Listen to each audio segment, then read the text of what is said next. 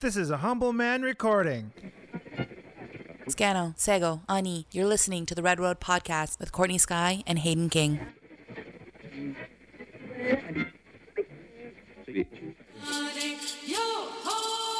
Hi, Courtney.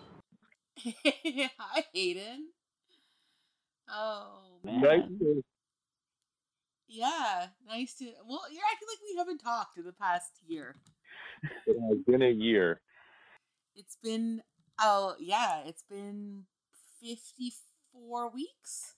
I mean, actually, it's been a year since we've seen each other. Yeah, that's wild. It's so wild. So a, a friend came out to where I live now, and and uh, I hadn't seen them, and it was the strangest. Because I would see them on like Zoom calls and stuff. Mhm. Then I saw them in real life, and it was a strange and wonderful experience. I have to tell you. Now we like oh that's a interesting thing I'm talking about like re- COVID reunions as opposed to like missing everyone that you care about for months and weeks and years on end. I mean, hopefully, we can start thinking about that. Yeah. I mean, COVID reunions at a distance. Yes. Well, what are we even talking about here? Uh, we're we're sort of jumping right in, but this is uh, this is we haven't seen each other for a year. This is our first podcast recording in 54 weeks. Yeah. First, well, it's been 54 weeks since we've seen each other. 54 weeks since we were in the podcast car. Mm-hmm. And we're not in the podcast car now. No, and that's sad. Yeah. On the one hand, it's very sad because we're not hanging out and recording podcasts and shit talking and all that great stuff. But on the other hand, you know, we're not stuck in traffic. That's true. There's been no traffic either though. yeah. Oh, I don't know if you've tried to like drive through Toronto recently, but like I definitely like had to go in for a doctor's appointment and was um going through at like just peak rush hour and made it from the res to downtown Toronto in 50 minutes in rush hour time. It was insanity. It was just the wildest experience to just have absolutely no traffic and no one on the road. It was just yeah. And If you're still commuting, it's uh, silver Um, lining. Silver lining for COVID if you're still a commuter. Yeah, that's true. Um, I'm definitely not commuting. definitely, um, the podcast car and I have been through some stuff, but yeah, it's been a interesting year. We, we the last podcast we did, we were talking about okay, well, looks like there's a global pandemic. You know, maybe it's the apocalypse. Uh, guess you'll never see we'll never see each other again, or some. I can't remember exactly what we said in the last Mhm. podcast, but it's funny because since the pandemic, we both have made some pretty significant life decisions. I guess Yeah. we were treated from society to be a bush Indian. So you know, that's, that's something else that happened. Yeah, that's definitely something that happened. I was actually listening to the last episode of our podcast, which was like something like episode two of season three. Like we barely started another season of the podcast. And we were like, I guess we'll see each other. Like, who knows? Like, NASA's still going on. like, maybe something's happening. And then, boom, like, classes were supposed to be canceled or schools were supposed to be canceled for two weeks following March break. And that's kind of what had been anticipated. And um, I don't know about other reserve communities, but for Six Nations, like Six Nations kids have never gone back to school. They have been off this entire year and have not gone back to in class instruction at any point throughout the pandemic, regardless of the change in numbers of um, what's been happening in the community. Yeah, to think we had all these silly concerns about academic conferences being canceled. I mean, I, you know, we di- we didn't, but uh, yeah, schools been canceled. My kids have been home. I mean, Six Nations went hard though. They like they put up concrete barriers. You couldn't get in and out of the reserve. I Mhm. snuck in one time, and uh, at a distance, at a safe distance, but it, it wasn't easy. It was Yeah. Six Nations took it seriously. A lot of Yeah. communities did. Yeah.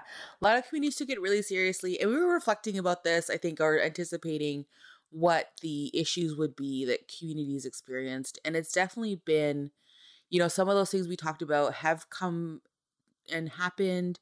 I think uh, communities have been um, really supportive and like super like freaking kind to each other and like generous and that's been really um heartening to see but there have been some of those like really freaking like horrible outcomes that like people always feared right like for six nations like we just recently went through like our second wave and we lost eight people in the community so far from uh coronavirus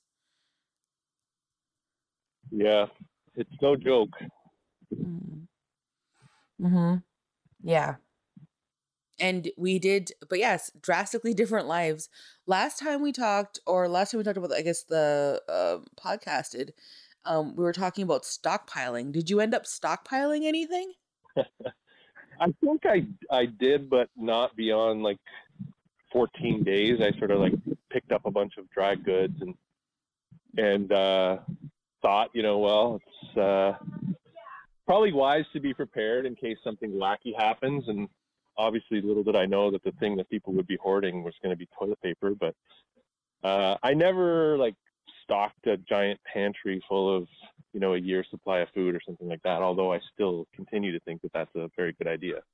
Yeah, it's definitely a good idea. I think about that. Our family did some um, stockpiling. One thing that's like totally unadvisable but that, that because there's been this like overwhelming like focus on like needing to like do the things to keep the economy going but not any things to keep your family going like my family has um you know sporadically and with an eye to like everyone's risk like continued to keep seeing each other which is like you know putting in our bubbles of like supporting each other. My um brothers who have kids who are the same age like they've had to keep in contact and have that bubble between their houses because they just needed the support because their kids have not gone back to school like they needed people in our extended family to help support their their kids through the pandemic and i'm worried about people that like haven't had those same kind of opportunities or or done that same kind of work to like maintain a really strict kind of like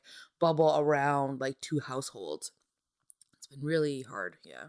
I mean i think you look at the data for where the outbreaks continue to be in Toronto, and it's typically in neighborhoods with uh, larger families and families that support one another in the ways that you described because you know people got to work um, and uh, you know that's sort of a consequence i don't know if it's really been talked about too much during the pandemic i guess you sort of hear about oh the pandemic's hitting racialized and low income people more than it's affecting, you know, your typical white wealthy Canadian. But uh, I think part of that is is a result of, of just the necessity, you know, the necessity of of being together to support each other, which is just required in daily life. But the consequence of that is is uh, you know more COVID.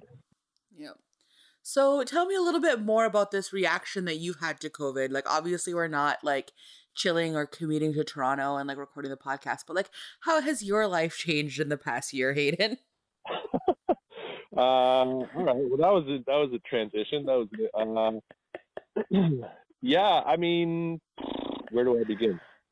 I decided to uh, move out to my grandmother's territory, uh, just on the border of Alderville First Nation, on a pretty sizable piece of land that I spent uh, all the savings that I had on, um, and uh, decided to build a off-grid cabin uh, that's 220, 230 square feet, and live in it with my family and my dog. Uh, and yeah, so that's that's what I've been doing for the last year. I've been building. I've been trying to do as much hunting as I can. I uh, try to, I'm, to. This week, I'm finishing building uh, our greenhouse and wrapping up ma- uh, harvesting Zinsibachblad or maple maple syrup for the for the year. So um, yeah, I rarely wear a mask uh, these days because I just don't have to. I, I, I rarely see other people. I um, it's in some ways been a really wonderful experience amid this obviously awful time. Um, but yeah, I, I, I have bad internet. I I don't typically wear clean clothes. Uh, the composting toilet. Uh, I take showers, you know, twice a week. Should I be sharing this stuff on this podcast? I don't know. I don't know. um, but you know, it's it's fun. Yeah. I was gonna say, our like you know, for radically different circumstances, our our probably day to day is probably very similar. I mean, like I'm not gonna go uh too much into specific details as much as you would uh for very different reasons you know you might like you're a pretty private person and you tend not to overshare about your personal life. I mean i definitely um got arrested in september very uh kind of early on july 19th in my community um a, a land reclamation and direct action started uh, 1492 land back Lane, and um, it definitely impacted our community and and me personally, and um, it was a, a really uh, wild kind of thing, and so I don't know. To make a very long story short, I too seem to have found myself living in an off grid uh, cabin with solar and heat and um, mine's much smaller than yours though. It's about 10 by 10 and uh, have been uh, sticking it out in um, call it a small home situation. I think that my path to bush life is uh, a little a little bougier than yours, despite the, the lack of you know running water. Uh, I don't know. Do you have a TV? I have I have computers that run on mm. solar power. Oh, we have television. We have like cable TV, we have like an antenna, we have like full cooking, and it's pretty it's pretty bougie around here. Oh God, I'm jealous. Yeah. I have battery operated lights and like that have like a little remote to them and like on a dimmer and stuff. We've we bouged out pretty hard here. Uh, we had some friends visit from uh, the Kitigan Zibi Moose Moratorium that came and checked out how we had like kind of embedded ourselves into the land and the space here, and they called it uh, Landback Avenue instead of Landback Lane. Landback Boulevard. Yeah.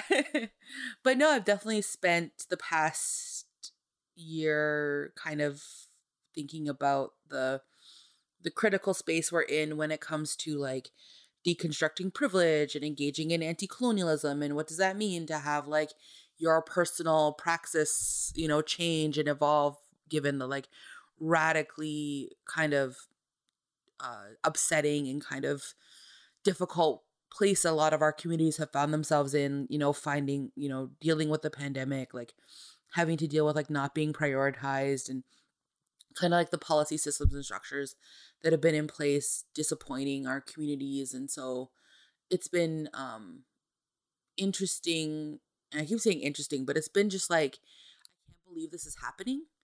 Like i can't believe this is like what we're dealing with this is what we're kind of having to focus on. And one of the things i've been doing is like i've had a, immense privilege and access to some pretty critical like historical documents from um our Haudenosaunee Confederacy Chiefs Council, seeing some of their like archival material and going through and just like seeing how our leaders of the past have argued and considered and fought for and you know did all this work and organizing and activism and whatever for um for us right as the children who inherited the you know the benefits of their work.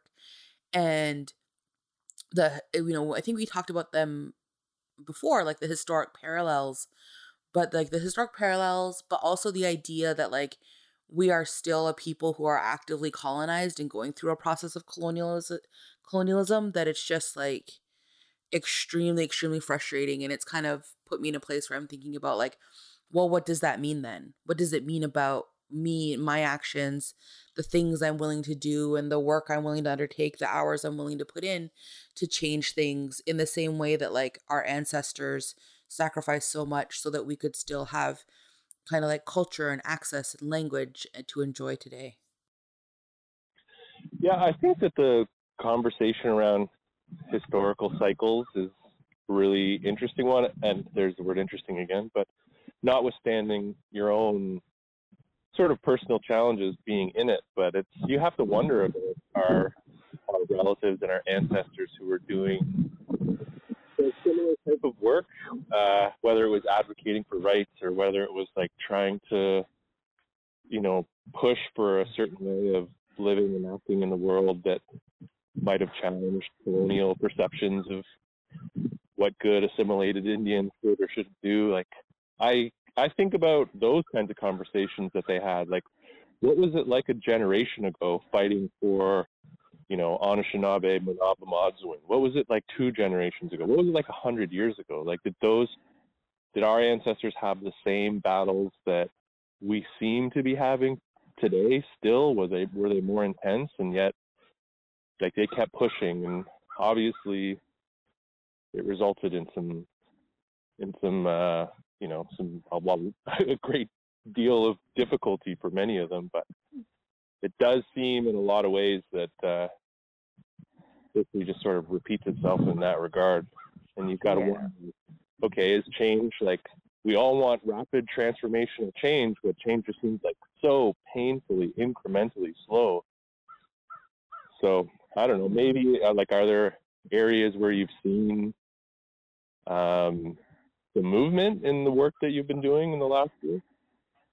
Um, no, I think that things are super like slow and like not moving as fast as we would think they are. And I think that like one of the things that has always like frustrated me about like policy and practice and like research is that a lot of these like great ideas on how to deal with like social issues in our modern times are like old ideas. You know, they're talking about like policies and implementing policies that were developed in like the 60s and the 70s that have never fully been implemented or realized.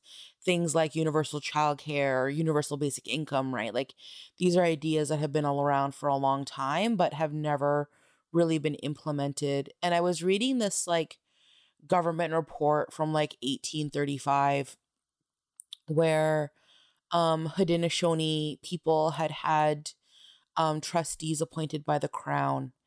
And the Haudenosaunee were raising these concerns that, like, all of this money that was supposed to be held in trust was being uh, misspent or unaccounted for, and we weren't getting access to kind of like the resources that we needed through our trust funds.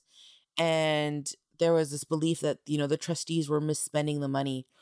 And so the government had done a forensic audit of the trust funds and found that like of the of the Six Nations Trust at the time, um, which was supposed to be around twelve million dollars, that about four million of it had been misappropriated. $4.6 million.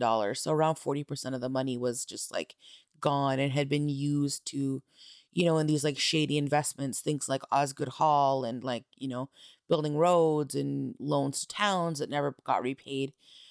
And it was like something like the equivalent of, you know, in today's resources around uh 1.2 trillion dollars, which was like, you know, using the like bad math of like internet searches.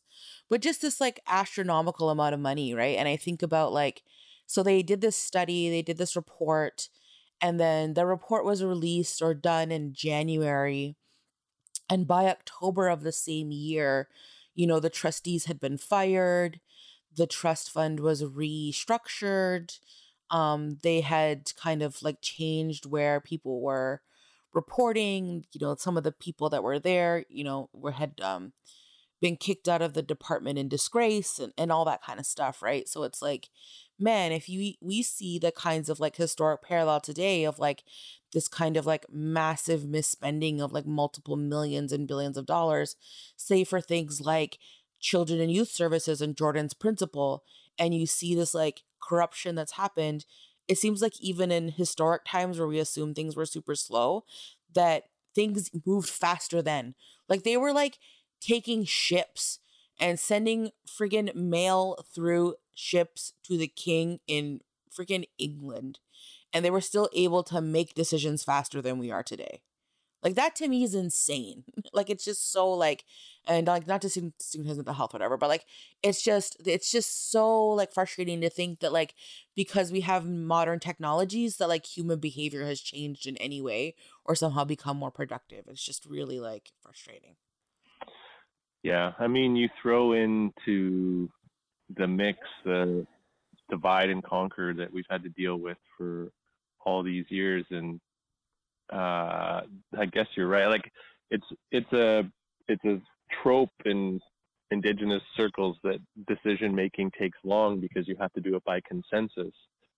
Um, but then how do you form a consensus to make a decision when there's so much division that has been sowed by by colonial officials over the years? It's uh, yeah, the the pandemic certainly you know, in some ways you think like, okay, the first wave of the pandemic and like First Nations jumped into action and they put up those concrete barriers and they, you know, kicked all the white people out and protected everyone from the first wave.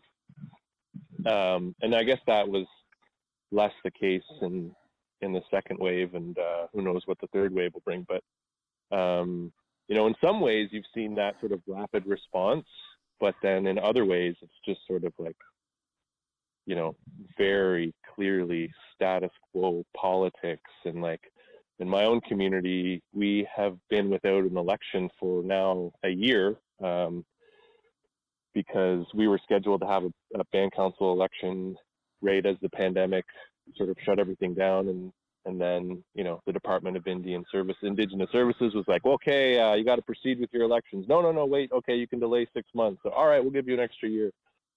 So my community took the entire year and and now like a year later it's just sort of squabbling over you know which election code do we use and um, you know the same old usual suspects are running for for chief and council. And and outside of just a policy perspective the one that you're describing about you know how, how some of these older ideas are getting purchased or not getting purchased again. It's just like we I, I don't know. Maybe our individual experiences of like actual rapid transformation in our lives makes change in our broader circles the slow pace of change in our broader circles more frustrating. Um, i don't know. And, and that's not to say that like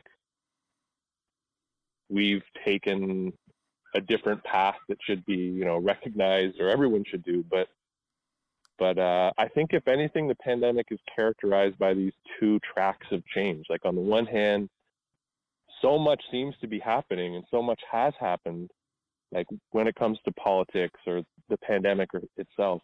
Um, and then on the other hand, things seem to be so moving so slow. Uh, it's a weird dynamic, a really weird dynamic that messes with my sense of time. Oh yeah, I have absolutely no sense of time anymore. Like I just don't time is like a social construct. Like I always joke like time is a social construct, but time is necess- like definitely a social construct. Like it's all it's just like what day is it? If I didn't have like meetings or like phone alerts, I wouldn't know what day it is. And like because you spend so much time like outside on the land interacting with like nature, but just necessarily like being outside and spending a lot of time outside, it's literally like I feel more aware of the moon cycle now than I ever had in my life. And I'm more aware of the past, like, you know, movements of stars and the moon than I am of day to day. Like, what is it Tuesday today? I don't know. But the full moon is going to be in three days. Like, I'm more aware of that kind of thing. And it's just been like super interesting. I should also say, like, I definitely like when eh, back in September when I was arrested, I had like resigned from my job at the time. And so like literally like my last day of work was like Friday and I was arrested like the Thursday before my last day of work. And like I just haven't gone back to work. I just like have not been working in the past like 7 months ish. 6 months? I don't know how long it's been. And I've just been doing like freelance gigs and things like that too and i'm just like completely entered into like the anti capitalist lifestyle that i've always dreamed of it's been amazing that will definitely help abolish your sense of time as a social social construct but mm-hmm. i mean i i think my sense of time has been affected by you know what we were talking about earlier in terms of like the the slow and fast pace of life under the pandemic. But I mean, I agree with you absolutely. Like for the first time in my life, you know, I am consciously looking at how much light the moon casts every night and watching it sort of like whip around the horizon. I never realized that like the the how quickly the movement of the moon and the earth um, was in the in the in the night sky and the daylight, the amount of like just praying for more sun in in uh, January, and then slowly watching the sun like higher and higher on the horizon, and I mean the insects that you start to see as as spring comes, the flies coming up out of the grass, and just like the maple syrup season and time, you start measuring your your life, or I've started measuring my life in in in different uh, registers. You know, I'm, I'm, measuring my life in in uh, in when the when the sap runs, and measuring my life in in uh, the hours of of the day before and after the sun comes up and goes down. It's uh, it's a pretty pretty in, amazing thing, uh, and everybody should do it. Yeah, and cursing the internet connection. The internet connection is so bad. Oh my gosh. I never ever thought in my life that I would be hoping for Elon Musk to succeed at anything. Yo, the the savior of the res, Elon Musk. Like that's what everyone everyone is like Elon Musk save us. We need your satellite internet. Give me a McDish, whatever they're called, dishy McDish face. I want one. yeah. Did you sign up for it? Oh, basically everyone I know have signed up has signed up for it. Starlink dish. Oh yeah, my brother and my cousin were on it, like my techie geek cousins, and my brother were just like, "Yes, sign me up. First day, here's my money." Like, well, here's the question: Once we're all connected to high speed internet, will uh, will will we actually start to see those those changes materialize faster, or maybe not? Maybe not. I yeah, uh, my internet bill is is re damn ridiculous. Oh yeah, yeah. I pay so much money for my phone. It's stupid. At least I have an excuse, you know, and I can't. Sorry, I can't join the Zoom today. I'm out of internet for the month. At least you're just honest about that. I just try to like scam like ways to like work around it and just pretend that like, oh yeah, I definitely have like access to internet, but I definitely don't. And like I've talked about it a lot because uh, you know I'm still doing like CBC commentary right. And like when the pandemic started, like I had to like live stream from my car and had to use like my phone data and get in my car and drive to town to use the internet. And like that's just been the reality for a lot of folks is like working around it. And like the internet issue's been huge for like the frigging kids on the reserve that like don't have internet in their homes and like don't have enough um data coverage to be able to even use like hotspots as an option and so, like, for a lot of kids, they've been doing paper packages at home, having to be self taught by one of their parents or like an auntie or an uncle for like 54 months or 54 weeks. It feels like 54 months, but like for over a year. Like, that's just been like the reality for kids. And then for like people like my own nieces who are in language immersion and don't have fluent parents at home, like, it's just been so tough to try and teach them and my sister-in-law is trying to teach herself language and all those kinds of things and it's just been yeah it's been a real struggle. Yeah. I i think it was interesting a couple i guess it was a couple months ago now then people started talking about you know yet another silver lining of the pandemic like maybe this will mean more local community based smaller size you know parents involved in in in schools like that's the sort of decolonial education model that people have been talking about for years and years. Um, and then, yeah, it didn't, it never really materialized, did it? Like it was just this opportunity, but um, mm-hmm. you know, we talk about capitalism, like parents are just like forced to go back to work. And oftentimes, you know, I talk to some of my friends and it's like, especially during the times where kids were, were, um, doing school from home in Ontario, it was just like, okay, check in with your teacher for a couple minutes a day and then, uh, you know, sit on a screen for six hours um, and maybe read a book. Like that, that's not really decolonial education, you know, but that's sort of how it's, how it's played out, I think. Oh my gosh. Yeah. So we're in the midst of the pandemic. It's still going on. Um it's not over. There is some like stuff happening on the horizon though. Like um for Ontario at least, like indigenous people being prioritized in phase 1 of vaccine rollout. That's been very interesting. Are you getting the coronavirus vaccine? You already got your shot. I got one shot. I got I got a shot. So uh yeah, I think I went back and forth on this. I felt really strange about getting a dose of the vaccine when like old folks I know hadn't got theirs. And then I was talking to a friend and they're like, if you're being offered the vaccine and uh, you know, you're a treaty Indian, like you 100% should take this opportunity because, you know, it's, it's, it's not only a, a matter of like protecting yourself and maybe even helping protect uh, uh, other people around you. Although I know that the virus can still spread, you can still catch it and still spread it. But Mm. You know, there's no there's no real choice if you're if you're being offered it. I mean, I don't I don't harbor any sort of conspiracy theories like some of the ones that go around on among my cousins that the the virus is you know we're we're be, the virus is being tested on all the Indians to make sure it's safe. But uh, yeah, I think my only hesitation was like this feeling of guilt that I was getting it early. You know, maybe Yeah. that's colonial baggage or something I'm with. I mean, it's not like you're pushing elders out of the way to get in line for the vaccine. Yeah.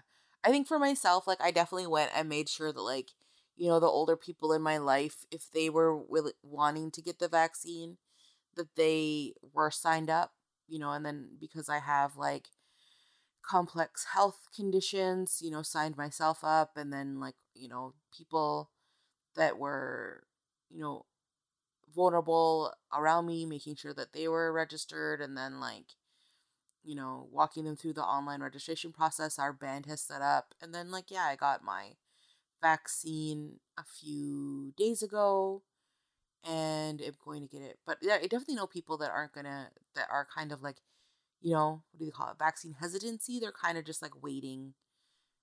They're unsure if they're going to get it or not. And they're like, yeah and they're still on the fence about it and haven't signed up for a shot yet. Yeah, I mean, I I think there yeah there are people in my life that feel that way, and I and I and I to some degree do do understand it. But I mean, the question that I'm sort of grappling with is uh, like how you know the the sort of anti-colonial conspiratorial side of me, which sort of wanes uh, as time goes on, is like okay, uh, why are Indians at the front of the line here? Like the federal government's not doing us any favors. What's going on? Um, but you know, you realize that this is the provincial government, and it, it I guess it's sort of hard to square. Like it, it's it's difficult to really explain how we got to the front of the line in settler colonial Canada. You know? Mm-hmm.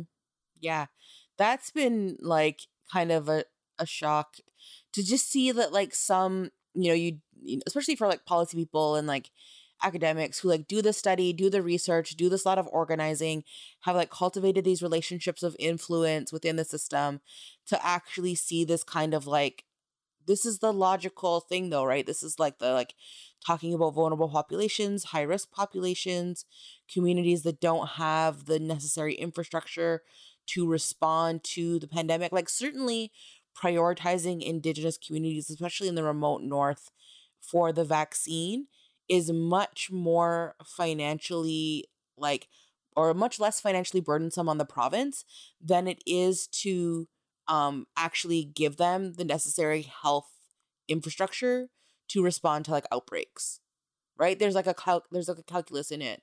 But then you see this kind of like fruit like this you know this like idea of like oh this actually did happen and it happened in Ontario, and and that's really cool because there's so many Indigenous people that live in Ontario. But then you look at like some other provinces that like didn't make the same decision, and you're like, okay, well, what's going on? What is it then? Yeah, I mean that's a really that's a I, I mean part of me has, is hesitant to believe that the government provincial or otherwise has that kind of foresight to do the economic calculation like it's more cost effective for us to do this now than deal with the consequences later because the consequences later will in all likelihood just be neglected which you know they are in any case of chronic or acute uh, diseases and viruses among indigenous people. But i mean that is one explanation. I mean and the other one which i sort of want to subscribe to but i'm also doubtful as the as the reality is that you know what about all those communities that have signed treaties with medicine chest clauses with pestilence clauses? You know it's like help in time of need. So you know now is the need. And like in a country that had integrity you would actually start to see first nations with those medicine chests and pestilence clauses get the vaccine first. And that would be like whoa holy like canada's actually honoring treaties. And then you realize that in the provinces where those clauses actually do exist, those First Nations are like at the back of the line, mm-hmm. Which is, you know, equally pretty fucked up. Yeah. So there's still work to do. yeah, obviously. Um, obviously. And speaking of work, I have to finish all the work that I, well, finish, continue to, to, to work on my my uh my off-grid homestead here. What is what's the Indian version of homestead? Longhouse? no. Come on. I mean, what's the Anishinaabe version? Mm, I don't know. What did you guys live in? Teepees? uh, there's no wigwams or teepees around here. Okay. Uh, oh, okay. Yeah. Anyway, what's the? come on, there's there's got to be some term like Oh my gosh. I can't even think of a good joke.